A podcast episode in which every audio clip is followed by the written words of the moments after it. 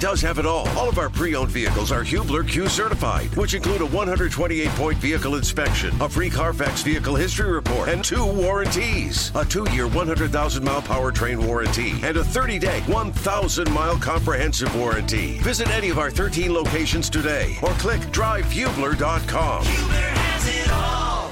You're listening to the best of Kevin and Query on 93.5 and 107.5. The Fan. Jake, our next guest certainly resonates in this part of the country, Big Ten country that is, both Indiana and Purdue in action tonight. So a whole lot we can get to with Bruce Weber on that front. But, you know, when I first came across this a few weeks ago, um, I was listening to Tyrese Halliburton on a podcast, and all of a sudden, out of the blue, he mentions Bruce Weber's name, and it was. Uh, I first didn't make the connection of like, wait a minute, Bruce Weber was kind of a rival coach to him in college, right? I mean, Kansas State, Iowa State, like, it's not like he coached him in college, but then Halliburton mentioned how he was the U19 coach for the U.S. team in 2019, and, and he was kind of shocked to make that team with a ton of NBA talent, and really credited Bruce Weber for you know, kind of showing him that he could be something on a national, international stage. So to get more into that, and again, talk some Big Ten Purdue hoops, of course, Bruce Weber joins us now. Coach, good morning. Good morning, guys. How are you? We are doing great. Thank you for the time on this Thursday morning. And let's start there. Um, 2019, you coach the US U19 team. You are littered with NBA talent, but Tyrese Halliburton, you could argue, I think, was probably one of your more important players. Why did you select Tyrese? And I guess what did you see at Iowa State that made you thought think that he could play with these future lottery picks? To be honest, he might have been our MVP. It was it was really probably close between him and Reggie Perry uh, for the tournament, and you know, just a young man that just one is as you probably got to know him and and watch him. He just plays the game with such great energy. He loves the game. He's such a good teammate, uh, just a leader, and you know, we played against him when he was a freshman and he didn't score much, he didn't shoot much, but when he shot, he, he usually made it. But his assist turnover ratio was just astronomical. If, if, uh, and I could be wrong, but it was something like ten to one, eight to one, or something. And he just took care of the ball, and he had great size. And you know, I I called his coach Steve and and said, hey, I, I think he'd be a nice you know position player for us uh, you know, I hope he comes to the tryouts. He got there, and uh, he just he surprised everyone, to be honest. And and he just got better and better as the tournament went on. Just watching his maturation over that month um, was kind of amazing. And and it just the next year, what a difference as a player. That that experience playing um, with that talent, you know, uh, playing against the international talent it just gave him so much confidence, uh, you know, for that upcoming season. And, and until he got hurt, he he was definitely one of the better players in the country. And then obviously a you know a draft choice, and and now just had a you know spectacular NBA year and almost uh, I don't know an NBA All Star year for you guys with the Pacers. Yeah, uh, undoubtedly. You kind of touched on a little bit there, but I was hoping you could expand. You know, when Halliburton made these comments, I'm thinking, oh, he must have gone off for like 20 against Kansas State as a freshman. I looked up; he played you guys three times, zero points, four points and six points. So, like, I guess what was it about whether Steve Prohm, when you talked to him, or just how he played the game, I guess, that made you think, you know, even though he didn't have these huge games against us, we feel like with Cade Cunningham and Jalen Suggs, Evan Mobley, he can fit in perfectly.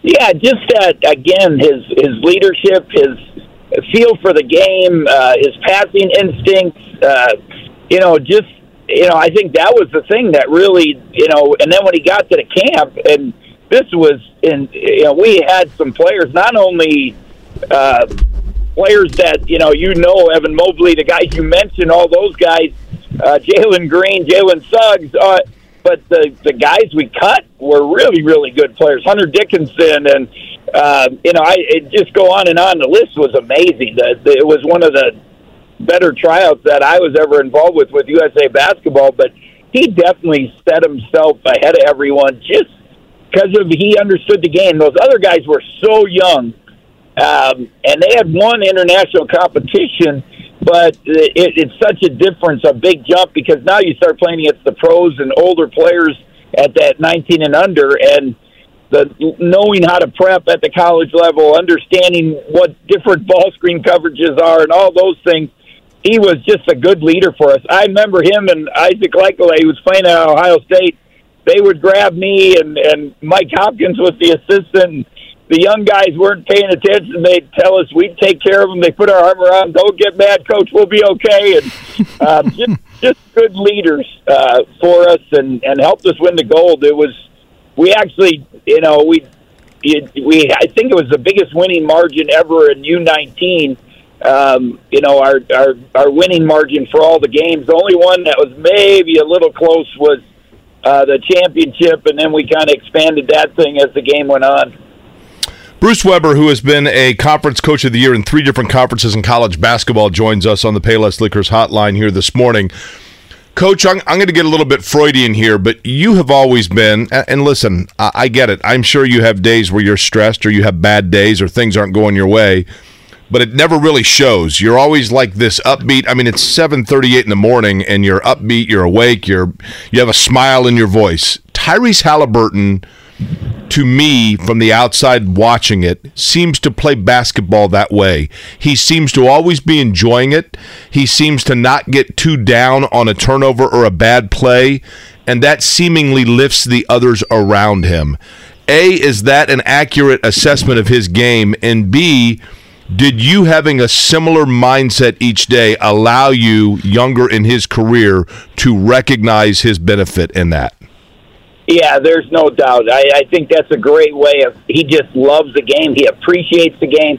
I still remember he his uh, coach Steve kept calling me. Is he going to make it? He's going to make it. I said, Yeah, he's one of the better players. Don't worry. Well, his mom and his, his aunt wanted to buy tickets to come to to Greece, which was uh, to play a tournament in Crete, Greece, was a pretty nice thing for for myself and our staff and our players. Unbelievable experience, but you know, and he just you know, he was a two-star recruit, Oshkosh, Wisconsin.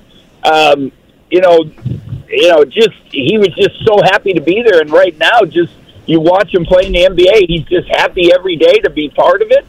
And and he and he competes and he brings he just lifts everybody up with that energy and and you know feel for the game have you seen coach? I mean, you've coached a long time. You've you've coached some great players over the course of your career, whether it be Purdue, you know, I mean, obviously Southern Illinois, Illinois, Kansas State.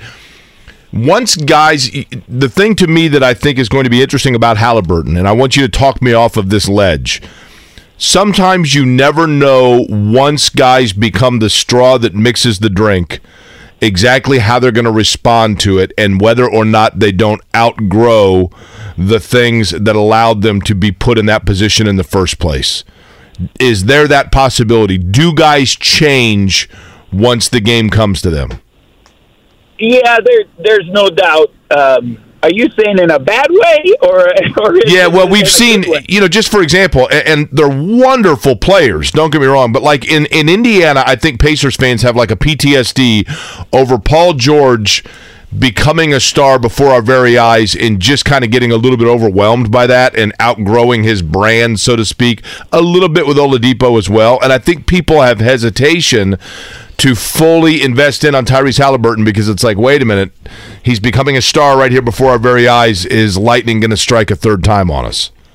Yeah, and and I, that's what I thought you were going toward, and I would tell you, I would be shocked if he changed. Just knowing him, knowing his background, knowing his family. Uh, his dad, I think, think still referees games.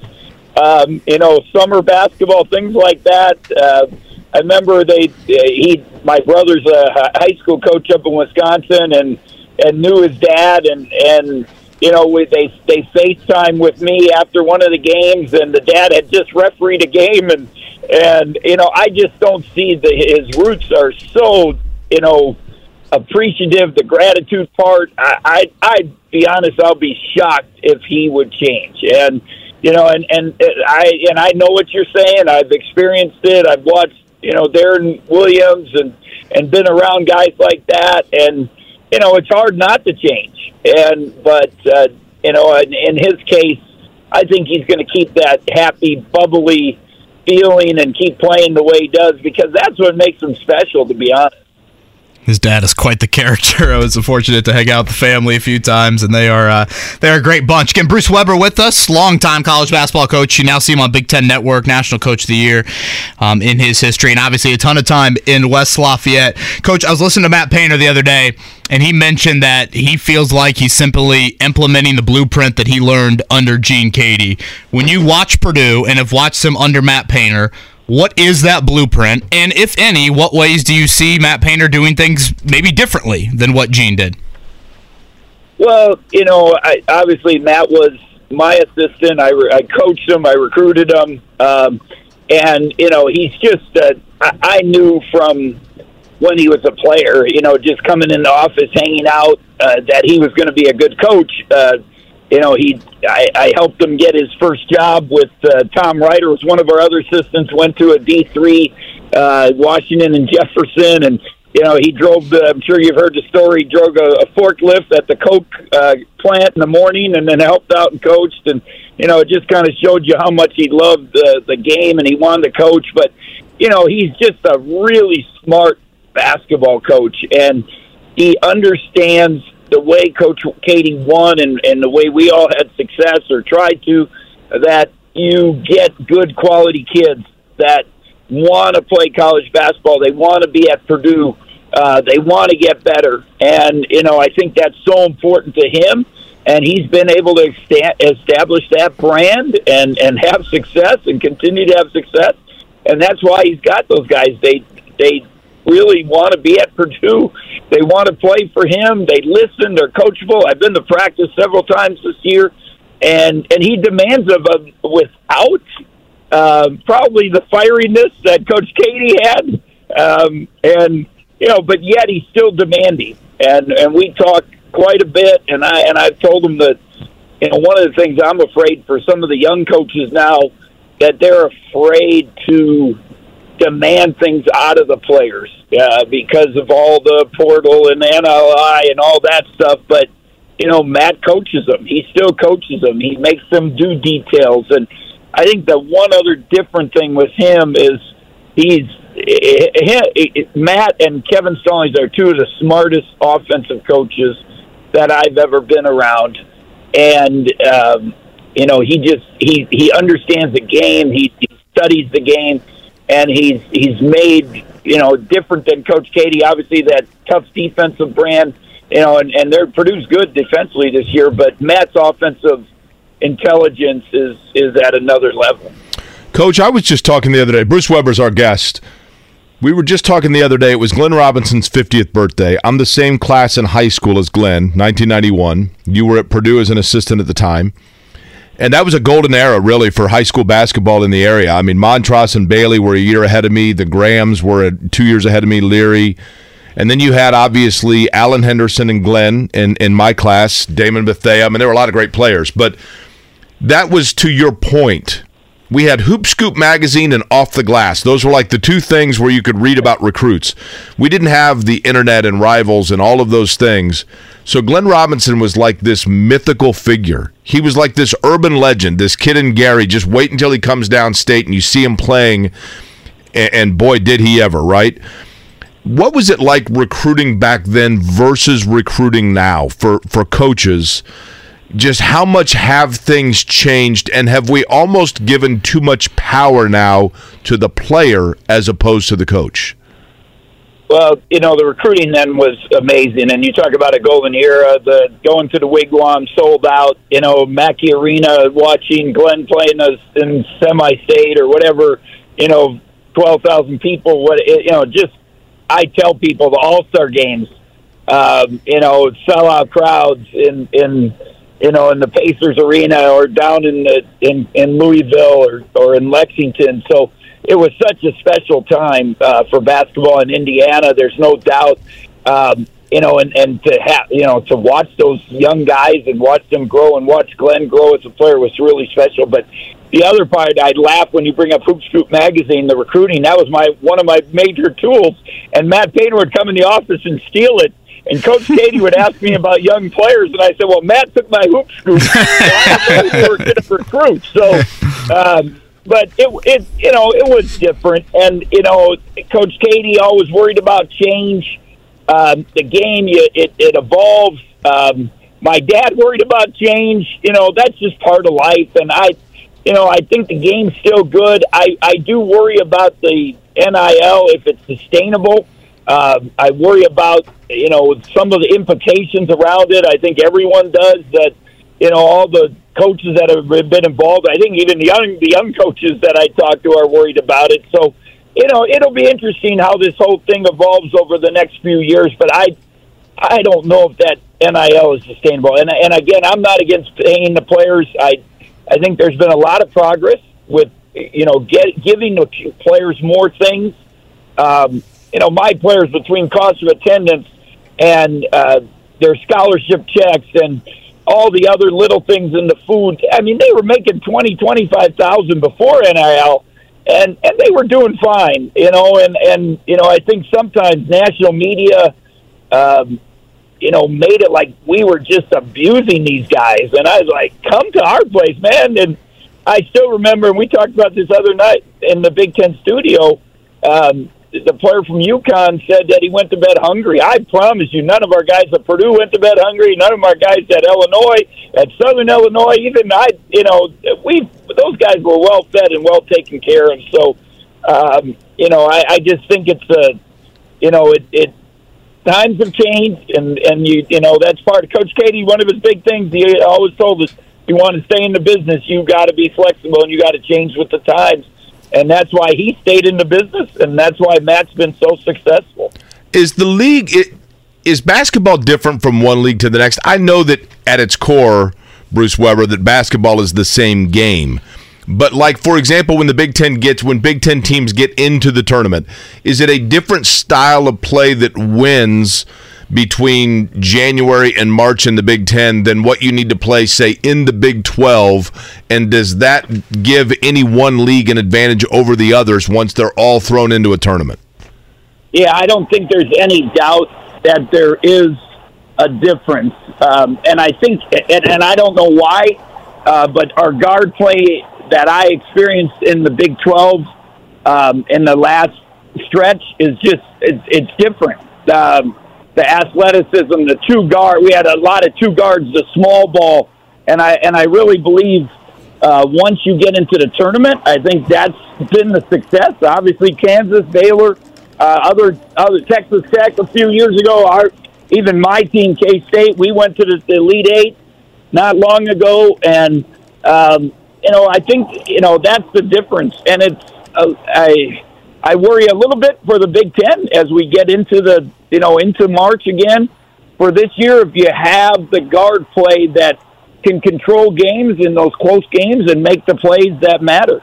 Coach, we'll end with this and really appreciate your time. Again, Big Ten Studios Bruce Weber mentioned where you can find him right now. Purdue, uh, what they've done this season kind of speaks for itself. They appear to be the Big Ten favorite as we approach the midway point of the Big Ten schedule. You see anybody challenging them the rest of the way in the Big Ten? Pardon me, I lost you there for a second. Yeah, you see anybody challenging Purdue atop the Big Ten here as we get into the second half of the Big Ten slate? You know, uh, it. I, I think they're the best team, that, and, and I say team. Obviously, they have the best player. Uh, Zach is unbelievable, and, and his improvement is amazing. So much credit to Matt and his staff. Um, but I, a lot of things can happen, and they had a. a they're going to have one other bad stretch. I, I think. I mean, all teams go through it they are young. I worry about the, the their the young guards wearing down, even though they seem to have that special toughness and that they have that special Indiana feel for the game. There's no doubt the the fundamentals and that that I'm sure you've watched through the years. Um, but I, you know they're going to have a couple setbacks, but I think there's going to be a lot of losses in the league. The balance is just amazing. Um, you know, from one one through probably through 12, 11, it's it's going to be hard every night. So you know, I think they're going to be, uh, you know, the team to beat. There's no doubt, but you know they'll have a little setbacks, and you know somebody may get hot here and have a nice stretch run. And I really worry about injuries. Um, you know, being a big you know factor. It's already been a factor for Michigan State. I think if they were healthy, I thought they could maybe push uh, Purdue a little bit. I think Illinois, if they can stay together as a group, they could push uh, Purdue a little bit, and because of their style and their they got some you know pretty good guard play, and those young guys have developed. So What about Indiana? I, I you know it's it's they it would be nice to get healthy again. I don't think I don't know what Xavier Johnson's situation is. I think they need him just because of the guard play, and uh, and they you know I thought they competed, and you know Coach Woodson said a week ago they needed to play a lot harder and they needed to compete, and I thought they did that against Wisconsin. And it'll be interesting here the next few games how they continue to make progress on that defensive end. Okay, last thing from me, coach, and we'll let you go. I, I've got to ask this though, because this would drive me bonkers. You've got a, an impressive and incredible resume, Bruce Weber. You've had energy, you've had success, you've been well liked. You're sitting on 497 wins. I, it, like, it would drive me crazy every night where I'd think to myself and be so tempted to go somewhere for three games, get three wins, and sayonara and get to 500. Does that drive you nuts? I don't know. I, I'll be honest. I didn't even know it was 497. Uh-huh. Now, uh, see, now you want back, don't you? Well, three that, games. that describes your lack of ego and my co-host's ego with that. I, you know, I I love coaching. Um, I, if I could, you know, if the right situation came up, um, I got, you know, for my wife, my grandkids, I would coach again, and because I just love it. I I miss I, the one thing the Big Ten networks helped me stay involved with, just going to practice and being around staff, sitting with Matt and his staff, and well, you know, Tom Izzo. I sat with him a couple weeks ago when I did their game for two, three hours and just hung out and you know that's what I miss that that camaraderie and all that. So, uh, but uh, you know, and I guess to answer your question, I would coach again, but it's got to be the right thing, and we'll see what happens. Uh, you know, I've been very very fortunate. You know, 18 years at Purdue was just amazing, and um, I thought I'd stay there forever. It didn't work out. I got other unbelievable opportunities, and you know, if that's in my plan, uh, you know, we'll see what happens. But uh, I love it, and so fortunate and blessed to be part of college basketball especially in the golden era that you talked about. Well, we're certainly lucky to have you. We're lucky to have you on the show this morning. Can't thank you enough, Coach, for the time, and uh, we'll be watching you on Big Ten Network and hopefully see you on the sideline here. Appreciate it. Thank you. Whether it's audiobooks or all-time greatest hits, long live listening to your favorites. Learn more about Kisqali Ribociclib 200 milligrams at kisqali.com and talk to your doctor to see if Kisqali is right for you. Whether it's audiobooks or all-time greatest hits, long live listening to your favorites. Learn more about Kisqali Ribociclib 200 milligrams at kisqali.com and talk to your doctor to see if Kisqali is right for you. Glad to hear you guys enjoyed the Bruce Weber interview as much as we did. Jake kind of sharing a similar story that you had of Bruce Weber here at the Final Four. My brother-in-law texted me. Uh, thinks this is back around like 2010, 2011 that uh, met Bruce Weber at a concession stand line at Wrigley Field. Said he was so cool, willing to talk to us for several minutes. Yeah, So- just a super nice guy, right? I mean, and uh, he said he uh, gave him a hard time about the IU shirt that my brother-in-law was was rocking there. So uh, if you missed it, that'll certainly be up on the podcast. um, you had mentioned Kevin, and good morning to you, by the way. Eight o'clock hour underway. Jake Query along with Kevin Bowen, Mark Dykton here as well. It's Kevin and Query on 93.5, 107.5, The Fan on a Thursday. Fortunately, warm out, but not necessarily um, sunny outside, but we'll take what we can get. Kevin, in terms of the Colts, we have talked so much about the coaching search, which seems like they're kind of narrowing down their interviews and then, you know, A little bit of a from there, holding but- pattern. Right. Um, you know, the other big question mark is going to be the guy who is taking the snaps, who is going to be the quarterback for the Colts this coming season. I think it is very safe to say that they will, I think, especially from the owner, be strongly encouraged to explore a quarterback in the upcoming draft. However, that is not to say that that player automatically is handed the reins. Uh, There are certainly players in the NFL right now quarterbacking that are very successful that either took a year before they were handed the reins or took a year to get going.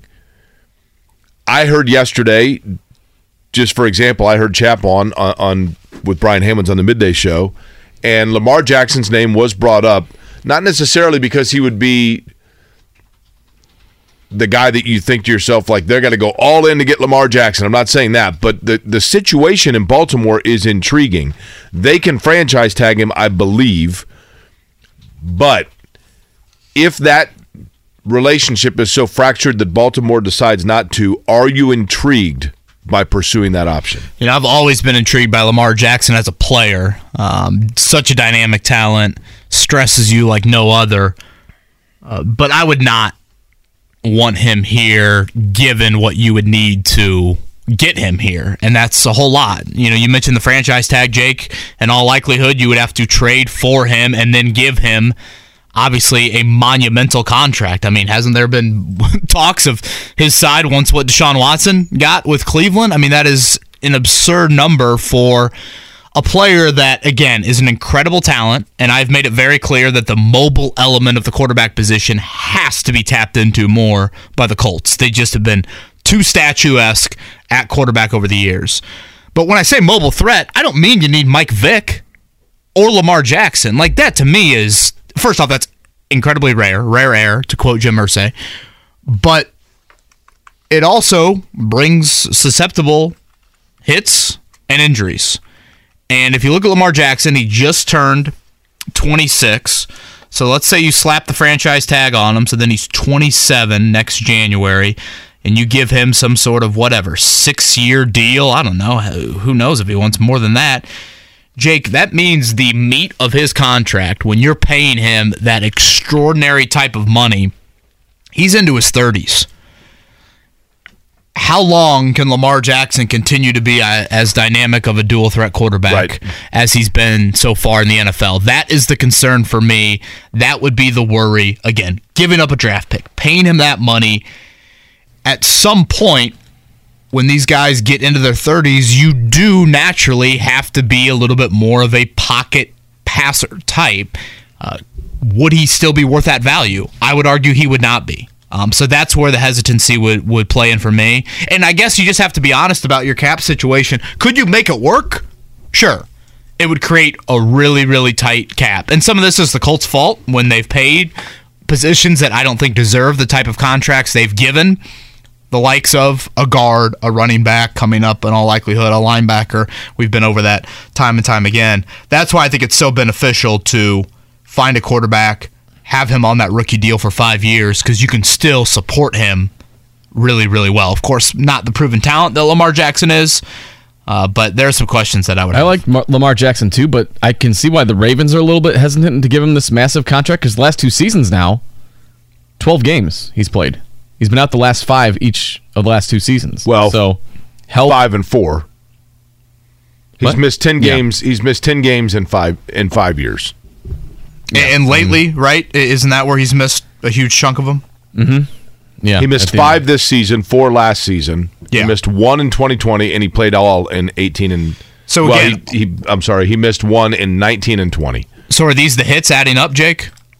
Are these the is this the style of play? He's always done a great job, I thought, of kind of avoiding hits. I mean, he's yeah, I think it's a great description. I've heard Rick Venturi re- refer to him as an eel before. I think it's he is. He just kind of slithers his way, and and it's hard to get a hold of him. You don't get a lot of clean shots on him, but I just I would not feel comfortable having such an absurd well absurd is a negative connotation with it. Such a massive amount of money to a player that you need elite, healthy athleticism for him to be as dynamic as he is The into his 30s.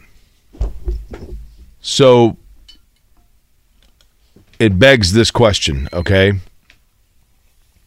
And I don't know this answer. There are certain guys that their mobility, Doug Flutie, Randall Cunningham, those would be two guys that come to mind. As passers, they were not necessarily, and and I'm sure there are people that can point out the, to the contrary of this. I'm going off of you know 30 year ago memory, but their passing was predicated upon them getting loose, dancing around, and almost throwing in the motion of of their running game. And once their mobility from a running standpoint went away, then they did they lacked Randall Cunningham had an unbelievable arm, don't get me wrong, and Doug Flutie's known for, you know, the most famous Hail Mary in arguably football history, but but they were not your typical drop back drop back sit in the pocket, find an opening passers. So once the legs went away, it became more difficult to get production out of them. Lamar Jackson, I think, probably has a better arm than he is given credit. I mean, remember Bill Polian saying he can't play quarterback in the league? Well, that clearly was wrong. But is he, Kevin, a guy that once the mobility becomes normal, because it's not now, right? Once that mobility is taken away, can he then, can you still get production out of him at a high level? Strictly based on his in the pocket yeah, presence? I, I would say no, and I would say no, Jake, to the value that you're paying him. I mean, you would be paying him to be a top five quarterback in the NFL, and right now he's got athletic traits as a dual threat that you could certainly make that case. I just don't think that would be there deep into his 20s, early and early 30s as the hits continue to pile up. Like let's say his game right now, Jake is what makes Lamar Jackson truly great is, you know, whatever, 80% runner, 20% thrower. I'm just throwing out percentages on that. Or the threat thereof. Sure. Right. What if that uh, comes down to 60 40 or 50 50, where he's still mobile, but he's not the fastest guy on the field, which is what he is right now, or again, the injuries from an availability standpoint. That is what would concern me. And it goes back to again, when I think mobile threat, I'm not thinking Michael Vick and Lamar Jackson. Th- those guys do not grow on trees. I'm watching what Dak Prescott did on Monday night. I don't think we look at Dak as some like, oh my gosh, I'm going to lose sleep overnight about Dak Prescott running in the open field. Right. I don't think he's viewed like that. But yet he made a handful of big plays with his legs on Monday night, or what Daniel Jones did against the Vikings. That was a little bit more of a traditional runner, but it's those types of things where when you can you get outside of the pocket and make defensive backs have to go from defending for 3.5 seconds to 5.5. And what does that do to a defense? One thing about Lamar Jackson that I think should be pointed out in fairness you know, you see guys sometimes that if they are really mobile, you know, running back threat type quarterbacks, sometimes their decision making falls victim to that because they they wait till you know CJ Stroud at Ohio State. The big knock on him this past year was it was the opposite he had such a good arm that at times when lanes opened up and his athleticism could have gotten him eight yards, he was hell bent on staying in the pocket for an extra two yards or slipping away to buy himself an extra three seconds to then air it out for a 35 yard attempt. And people at Ohio State are like, just run, man.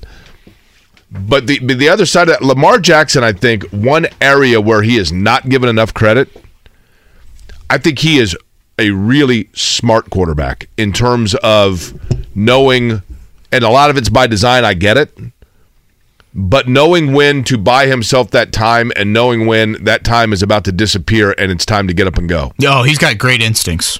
Instincts. That's the best way to say it. Great yep. instincts. And he's never, Jake, I never feel like he just panics in the pocket and immediately tucks it. You know, he, he gives the pocket a chance and he always keeps his eyes down the field. It's not like he is just you know, oh boy, first option's not open. I'm ducking and and you I'm know, running. The two players from a collegiate standpoint that I have seen that are in the NFL right now that just turned the world on its ear with their electrifying college play that happened like overnight where they were running an offense where you're like, "Oh my gosh, these guys can't be stopped. It's unbelievable." Joe Burrow would be one, but he had incredible weapons that he was throwing to, right? But the two guys that just came on like a like a brush fire, where you're just wow, like look, and with Lamar Jackson, it has translated. The other is Jameis Winston. I, when Jameis Winston was at Florida State, I remember, you know, it just was like, holy cow! I mean, this is like a tidal wave coming in. I don't know how you stop it. They're they're they're going to drop 45 a night just based on this guy's level of play. And for whatever reason, for Winston, it has not translated, but for Lamar Jackson, it has. You brought up well, yeah, and I think different styles. Not, not that you were can comparing them stylistically. Correct. Um, I'm just saying both of them seemed like instant nonstop offense. You brought up CJ Stroud earlier, and the thing that has me trying to place him into what Chris Ballard's mind thinks of quarterbacks. You know, Ballard has offered this quote several times about a quarterback. At some point, they've got to thrive in the pocket. You know, at some point, a team will commit resources to take away your running element. I agree with that to a, to a degree. I, I don't, you know, you can spy the hell out of Josh Allen on Sunday if you're the Bengals, and at some point, Josh Allen's just still going to make a play. Like, it, Right. that's just how you know the NFL game is. And but I bring that up to say CJ Stroud I think has proven in college to your point Jake that he can thrive in the pocket. He doesn't need to be so reliant on his legs. I think that would be attractive to Chris Ballard in that if you take away his run element, if he's dealing with an ankle injury, whatever, this is a guy that's proven that he can hang in there and chuck it 30, 35 times in a game and give you a darn good football.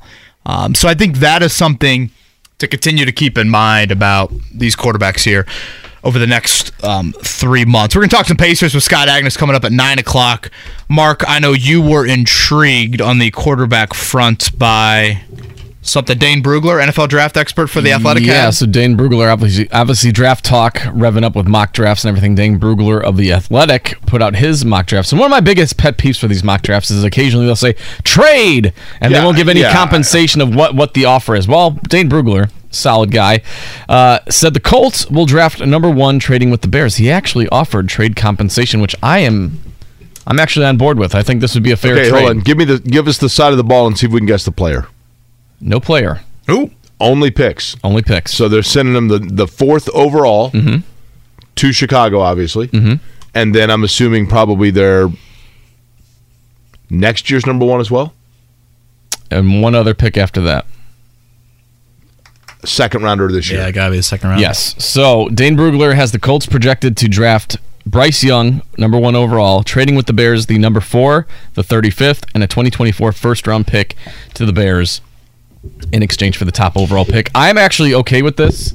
Um, From a Bears standpoint, from a Bears standpoint, yes, I know people say, ah, two firsts for moving up three spots, but you're gonna have to pay. You have to pay up a little bit on the Colts front if you want to move up to number one. and But correct me the- if I'm wrong, the Bears don't have their second, right? Wasn't right, that Chase that was the Chase Claypool move. So you get a, a very high second uh, second round pick, and then on top of that, you also get to stay in the top four, which means you'll actually be able to draft like a Jalen Carter or a Will Anderson, which I'm I'm hoping they get one of those two. So if you can stay in the top four and then also get a first round pick next year, especially if you don't think the Colts are going to be very good, I think that's a very solid trade for the Bears. And then Brugler, I assume, had Houston taken He CJ Stroud. No, he had Houston taking Will Levis at number two. Where'd Stroud go? Stroud goes to number five uh, to the Carolina Panthers via a trade with Seattle. Interesting. So Stroud drops to five, and he, yeah, he's got Young, Levis, and then Will Anderson to the Cardinals, Jalen Carter to the Bears, C.J. Stroud to the Carolina Panthers. I think this- I think there's a lot of Colts fans that would see that mock and say, just stay at four and take Stroud. I don't disagree with that. I I think Stroud. Listen, I'm not some draft guru, but is there a huge difference between Stroud and Young other than size? And Stroud's the bigger of the two. And the thought with Young, obviously a little bit more dynamic as a runner, a little bit more of, to steal the phrase from Dane Brugler that he used with us a few weeks back, creator instead of just a passer. Albeit CJ Stroud showed, I think in that semifinal game, he can create as well. I I, st- I still think Houston just trades back up to one. Doesn't Houston? So Mark, Houston picks at two, and then don't they pick again like at twelve? twelve. Yeah, so they have the second So and the Houston, twelfth. Houston's got. I think they have twelve total picks in the Yeah, draft. they've not got to mention two and twelve. I think Houston's going to say we can't run the risk of Indy jumping us. If we have one quarterback that supersedes the other, we've got plenty of ammo to trade up one spot Did Lovie and then Smith- still have a You think ton Houston of, would throw in the twelfth though for that? maybe not the twelfth, but Okay. th- they have plenty of ammo Mm-hmm. that they can sit here and say, "Hey, let's just move back up one spot." And you know we can sacrifice some draft picks because we have so many this year. Brugler's argument for why the Colts and Bears would trade is because Poles and Ballard have a relationship going back to Kansas City, and then he said, well. Bryce Young would be an outlier uh, and somewhat off type for Ballard. His instincts, vision, and accuracy as a passer are the traits worth betting on at the Now, position. I'm going to get to that, but Mm-hmm. Very valid. Did did Lovie Smith go for two because he knew Houston was going to fire him and he wanted to screw him from first to second? That, that's the talk. That'd be awesome if that was Seriously. true. Um, Bryce Young's accuracy, I, I don't dispute that. But the way, and I've mentioned this before, I've had this conversation with some people. When Peyton Manning was coming out into the draft, when Drew Bledsoe was coming out into the draft, you know, some of the guys that were big time, I mean, uh, going back to Elway, who was mobile himself and, and you know, might be the greatest of all time. But at, at that time, the way that defenses played and the offenses that were being run in college football were very similar to one another from college to the NFL. So college football offered a much greater prediction of what a guy could do at the professional level than today where if you look at collegiately if you look a lot of times offenses start sideways and then go down so a lot of bubble screens a lot of stuff that are that, that get guys in rhythm and in addition to that at the upper crust schools the alabamas the clemsons the Upper quartile or upper crust? the upper quartile of the Oh, upper quartile, which is rare air. Okay. At those schools, you have receivers that are so superior at getting off the line against their defender that a guy like a Bryce Young, who there's no doubt has a great arm and and has very good timing, but he's also throwing in windows that over the course of the last 2 to 3 years, he has become accustomed to those windows just being there. And the the change from the college game to the professional game now is in fact greater where sometimes I think it is almost a benefit to get a guy like a Josh Allen or like a Patrick Mahomes that is playing at a Wyoming or a Texas Tech where sure they've got good receivers but they are having to learn the the collapse time or throw to tighter windows because they have receivers not getting the separation that Bryce Young's receivers have or that CJ Stroud's receivers have. or certainly Will Levis at Kentucky Correct. in the SEC. Like Justin Fields, for example, I think at Chicago has probably played well and been the the outlier of what I'm talking about. But he was a guy that that had guys. I mean, he was throwing to look at the guys he was throwing to. yeah, Chris Olave. Chris Olave uh, and Garrett Wilson. I mean, he's throwing to guys that are wide open, right? I think it probably took him time. Now he is so mobile and so good and a bigger guy that he has done a nice job with that. You, you want a quarterback that But has Trevor been- Lawrence is one that I think it took him time because in Clemson he's throwing to Tee Higgins and he's throwing to you know to Justin Ross and guys that are open all the time. It took him time to get to get used to that, and he's six six. Yeah, I think there's an element of you would like to see the quarterback go through some adversity in college. Right.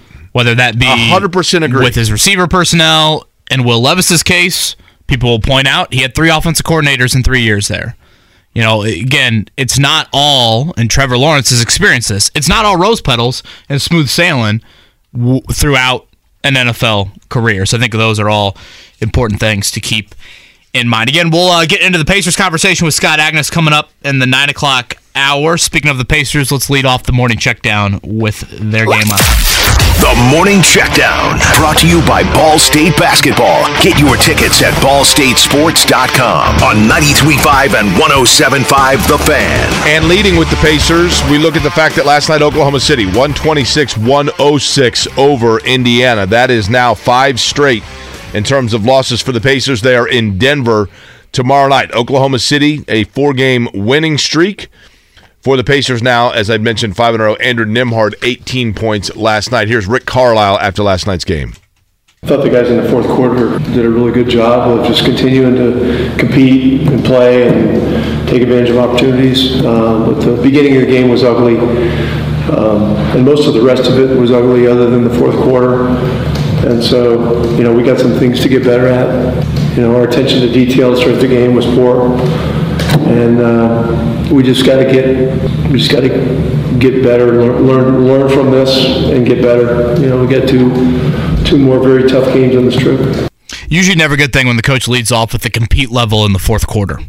Uh, timeouts at 10 to 1 and 17 to 1 for Rick Carlisle. Trevelin Queen got in the game in the first quarter. That was probably when you knew you could turn it off. 24 turnovers a season high for Indiana. As Carlisle mentioned, at Denver, at Phoenix coming up this weekend. I know Phoenix is struggling. Miles Turner, DeAndre Ayton. Struggling. Saturday night. Uh, tonight, I want to kiss you. tonight in the Big Ten again, handled beautifully by Suzy Kolber in that situation. Uh, tonight in the Big Ten, uh, it's going to be an early tip from the barn. Purdue at Minnesota. That is a six o'clock local time tip, seven Eastern. I believe it's ESPN two for Purdue. Are you surprised, Jake? 14 and a half point road favorite. That's a lot. It's a big number for sure. Zach Edey was absolutely dominant in the first meeting, 31 Because they're not exactly blowing people away, right? They're just really good down the stretch. They're very well coached. Uh, 89-70 was that first matchup between these two teams. Uh, here was Matt Painter yesterday on the challenge in defending Zach Edey. Yes, without question. You know, there is. Um, and that's what he's got to keep and understand. Like St. Peter's bottled him up and he turned the ball over five times. Um, some people have just doubled him to where he's got to be a passer, and then our guys have stepped up and made shots or haven't made shots. You know, and no one's trying to miss a shot, right? So as long as we stay process based and make good decisions and take good shots, you can live with it. Because when you take good shots and you get people in rotations and you miss them, you still got a chance to rebound the basketball. The play's not over. Uh, Indiana, by the way, at Illinois. That is an 8:30 tip tonight. Illini coming in with a four-game win streak, and congratulations to Teri Moren, who is now the winningest coach in Indiana women's basketball history, getting her 189th win last night. As Indiana's fantastic season continues, they win last night, 83-72 over number 21 Illinois. The Hoosiers are 17 and one, seven and one in the Big Ten. Jake, it's kind of been a busy week, a busy, yeah, week plus, I guess, on the Indy 500 announcement front. We had Kyle Larson for 2024 last week, Takuma Sato earlier this week with Chip Ganassi for this May, and we got Shaquille O'Neal DJing in the Snake Pit. Is he? I I saw the sh- the lineup. I didn't see Shaq's name. DJ Diesel. There you go. That's it. Yeah, Shaq you're right. will be no, I'm serious. Shaquille O'Neal will be DJing in the Snake Pit this year. That is the most fitting thing ever for him. Can we get him on the show? Got to. That'd be awesome. Got to be a carb day for us. Shaq on the show. Um, Jake, I've said this many times, and I sit right there in turn four, so you see the snake pit. Like, do whatever you need to to get a couple thousand extra, and if at some point twenty or forty people all of a sudden make their way over to the actual infield in turn three, and maybe then they make their way eventually into the grandstand. If you're Doug Boles, you've accomplished what you want. And imagine if Shaq, because think about it like this: The biggest DJ in the world. Think about it like this. That's late May, obviously. So that's playoff time on TNT. If Shaq and Ernie and Kenny start talking about, hey, Shaq, what are you doing this weekend? No, you're right. You're Like, right. that's huge. You- You're reaching a, an audience that you obviously are not usually going to sniff. So, yeah, Shaquille O'Neal, I'm actually surprised they didn't make more of that in the announcement. Right?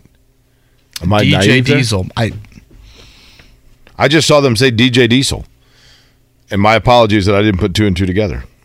Yeah, we got to get him on, Mark. For sure. I want to kiss you. I couldn't care less about the team struggling. I want to kiss you. Thanks, Joe. I'll take a huge compliment. God Almighty. I forgot about his loud. Yeah. Okay. Oh boy. On that note, we will try to move on to other subjects. Can we play that one more time, please? Kevin Aquari struggling into the 8:30 segment here. I want to kiss you. I couldn't care less about the team struggling. I want to kiss you. Thanks, Joe. I'll take that a huge compliment. It is nine o'clock in Indianapolis. It is technically. Whether it's audiobooks or all-time greatest hits, long live listening to your favorites. Learn more about Kisqali Ribociclib 200 milligrams at kisqali.com and talk to your doctor to see if Kisqali is right for you. Whether it's audiobooks or all-time greatest hits, long live listening to your favorites. Learn more about Kisqali Ribociclib 200 milligrams at kisqali.com and talk to your doctor to see if Kisqali is right for you. Nine o'clock everywhere in the Eastern Time Zone. Uh, sun making an appearance. Let's hope it decides to stick around a little bit today. Uh, Pacers suddenly, all of a sudden, the they have looked a lot like the weather of late. losers of five straight. I think you kind of expected with Halliburton out that there were going to be some bumps in the road, but the last couple in particular, really bad fourth quarter in Milwaukee, and then last night just never really in it in Oklahoma City. Joining us now on the Payless Liquors Hotline to discuss that Fieldhouse Files, as well as uh, I believe writing a little bit for us as well. Scott Agness joins us to talk about the Pacers. Uh, Scott in Denver tomorrow night for the Blue and Gold. Kevin and I were talking about this. I want your thought on it. I personally feel well. I'll, I'll just put it this way, without saying which way either one of us go to bias it. Um, do you believe that Indiana is looking to make significant changes to this roster? I will say no, nothing. Sig- they're not seeking it out. Nothing significant. Um, but if a good offer comes their way, I think that that has to give them a. Uh, they have to give that significant thought. But I'm not expecting, let's say, huge chip turnover here at the deadline. And again, three weeks from today, the NBA trade deadline. Um, do I should I read anything to Tyrese Halliburton not being in the building last night, Scott? I don't think so. I'm not certain exactly what that was, but a good assumption there is that after going to Milwaukee with the team, which is home for him, by the way, right, is that he returned to Indianapolis and continued rehab there. Um, I expect to see him in Denver, but uh, we'll see with that. But no, more than anything, it's usually either returned home or back in the locker room, um, getting rehab or treatment or something like that. And we have not heard any sort of update. We're, we're a week out from his injury. Again, the reevaluation date is a week from today. We have not heard anything in the last week, right, on No. any sort of time timetable. Right, nothing new, and in that two weeks is not a, a return to emphasize to fans. That was to be reevaluated to have a fresh assessment. Basically, don't ask ab- us about it for a couple of weeks, and we'll see. Um, but that elbow, more than anything, the more than once I looked into that even more, that scared me even a, a little bit more than that knee injury, which he s- similarly had before a couple years ago. Uh, Not the shooting elbow, though, right? Correct, non-shooting elbow, left one. Um, but I had read where uh, you know that had kept guys out 15 to you know 18 games on average. So I'm curious to see if that will be something similar. And again, everybody's body's different, how they react. Some guys are much better playing through pain and everything, but um, uh, you, you hear about the elbow, you're like, oh, it's a bruised elbow. No, it's a little bit more than that. So. Scott, in your opinion, if you take into consideration injuries, so that's a big disclaimer, who has been the Pacers' most consistent performer this season? Ooh, uh, I think let's throw out throw out Halliburton just because that's the cheat code right there. Um, it's tough because you I want to tweak the circumstances a little bit, right? Like I might have said Buddy Hield until Halliburton's not in the equation because he's looked like a very different player these last five games. Um, Turner, to his credit, has been really consistent. He's just had a couple of dud games. Right. But after that, after that, I honestly might go with Miles, um, just with like two exclusions this season. And Scott Agness with us here from Fieldhouse Files. Sorry, Jake. Do you have you have something? No, I what was about you, Jake? What stood out to you? It's funny because I was thinking about that, and, and I part of me wants to say Mathurin, but he also has had some games where A little lull in December. Yeah, you you wondered if he'd hit the rookie wall, right? And then he, you know, he's kind of bounced back from that. Um, you know, some guys. Jalen Smith has probably been as consistent as anybody, but it's because he's just kind of been consistently there, and like hasn't jumped out at you. You know, I. I don't want to say that Jalen Smith has underperformed Scott, but I I kind of expected a little bit more from him. Is that fair? I, I did. I think that's totally fair, and I think Carlisle did as well, and that's why last night he gave him his first did not play coach's decision. A guy that re-signed this off season, a, a guy that was crowned the starting power forward to begin the year, has started in sixty five percent of games. A little bit bizarre to go so far into one spectrum from starting to the bench to not even playing in a game where Goga gets like six minutes. So basically, uh, to me, I viewed that as a lesson learned. I think Rick still believes in him. and and is going to give him more of a shot. But perhaps he thought he needed some kind of wake up call, some kind of jolt because he hasn't been playing at that level that we had expected or had been come, become accustomed to really over the last month. And his minutes has shown too. He's dropped from 23 minutes a game to like 13, 14 here. And, and I think that's tough, especially for any big man to get their rhythm out there. Yeah, Terry Taylor was in there before Jalen Smith, of course, last night. Again, Scott Agness with us from Fieldhouse Files. Uh, on the Payless Liquors hotline, Pacers have lost five straight for the first time all season at Denver, at Phoenix coming up Friday and Saturday. Of course, the Phoenix matchup with DeAndre Ayton, probably one that Miles Turner will be looking forward to. Um, Scott, when I was watching the game last night, I think two prevailing thoughts I had, and they do go hand in hand. One is Tyrese Halliburton has got to be one of the most valuable players in the NBA to his own team. Like, it's unbelievable how valuable he is to the Pacers. And off of that, I think the Pacers need one more major piece if we're looking big picture. You know, you saw Milwaukee on Monday night, down Giannis, uh, or I guess Monday afternoon, down Giannis, down Middleton, and they still put up 130. Jrue Holiday is a huge part of that. They, they have that another piece that can be a catalyst, and obviously they've got a whole lot around him from a shooting standpoint. Um, I know that's kind of a lofty goal to be at a Milwaukee level, but if you're going to rebuild, rebuild. And, and I, I kind of look at it as it's still a team that should be striving to get one more piece to go along with viewing Halliburton and Mathurin as you know two definite guys moving forward.